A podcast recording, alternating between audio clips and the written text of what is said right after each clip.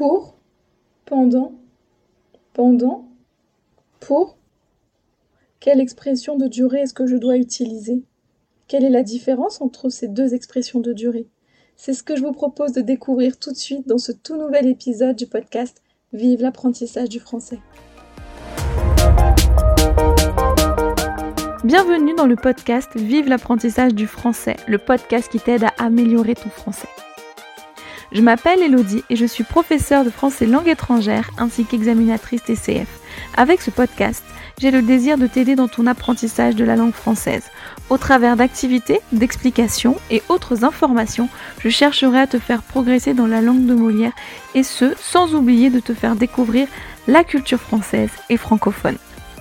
Je te détaillerai également l'utilisation de différents outils pouvant t'aider dans ton apprentissage.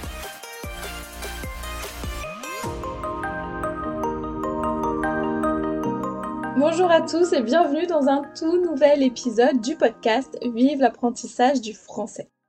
Alors je suis ravie de vous retrouver aujourd'hui pour ce deuxième épisode du mois de mai dans lequel nous allons parler de la différence entre pour et pendant. Alors pour et pendant expriment tous les deux une durée, d'accord ? Ils font partie des expressions de la durée avec il y a, depuis, en, etc. D'accord ? D'ailleurs, si vous voulez que je vous fasse un podcast où je vous parle des expressions de la durée, n'hésitez pas à me le dire. Mais là, aujourd'hui, on va se concentrer uniquement sur pour et pendant qui sont vraiment très très proches. Et souvent, les étudiants ont du mal à comprendre en fait quelle est la différence entre ces deux termes.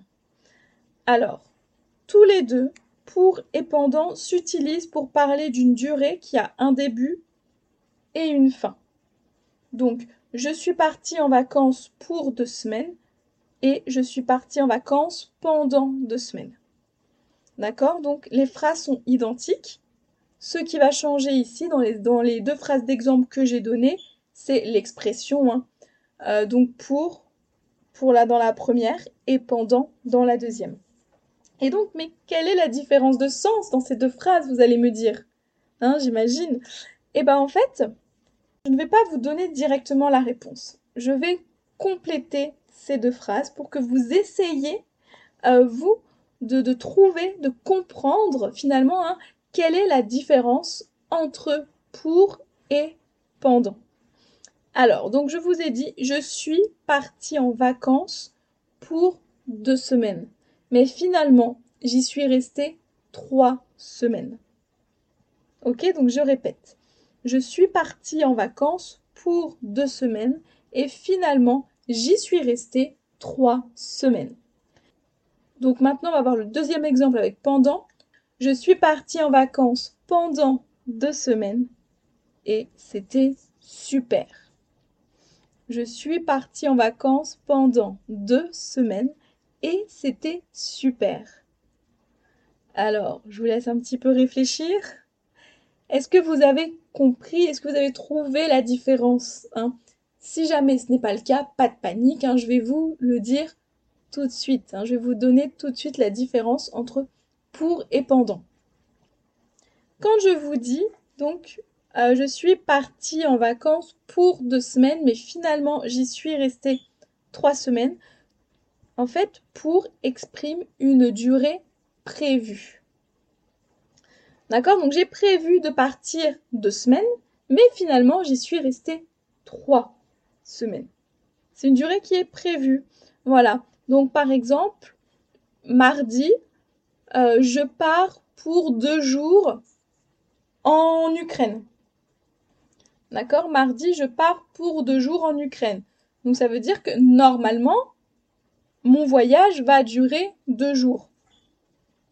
D'accord ? Mais je n'ai pas forcément les billets du retour, ou même si j'ai les billets du retour, peut-être qu'en fait, eh ben, je vais rester plus longtemps ou moins longtemps. On ne sait pas. En tout cas, c'est une durée prévue. D'accord ? Alors que pendant, au contraire, hein, je suis partie en vacances pendant 2 semaines et c'était super.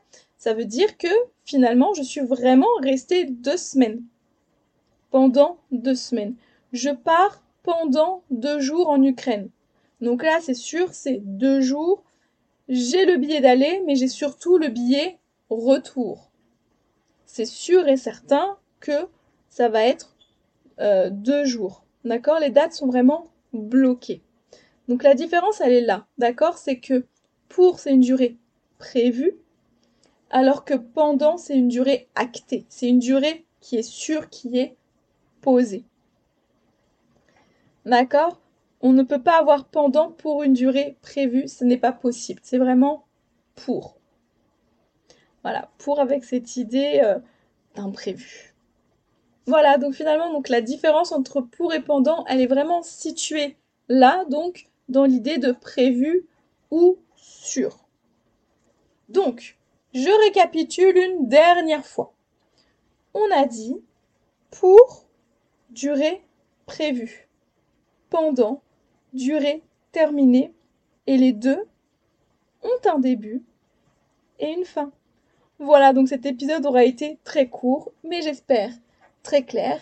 Si vous avez la moindre question, n'hésitez pas à me contacter via mes réseaux sociaux ou par mail. N'oubliez pas non plus la conversation gratuite sur Zoom tous les lundis soirs de 20h45 à 21h15 heure française.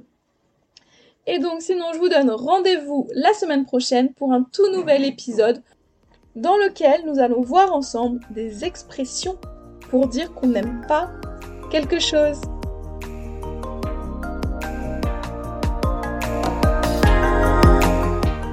Merci d'avoir écouté cet épisode et j'espère qu'il t'aura plu. Si c'est le cas, n'hésite pas à me mettre une note de 5 étoiles sur ton application de podcast préférée et à me laisser un petit ou un gros commentaire, mais aussi à le partager en me taguant dessus. Si le podcast te plaît, n'hésite pas non plus à t'abonner et n'oublie pas d'activer les notifications si nécessaire afin de ne rater aucun épisode. Tu peux aussi retrouver l'article en lien avec l'épisode du jour sur mon site internet vive-leslangues.com. Tu as le lien dans les notes de l'épisode. Et si tu as des questions, tu peux me joindre sur Facebook, Instagram et Pinterest, ainsi que par mail à podcast@vive-leslangues.com.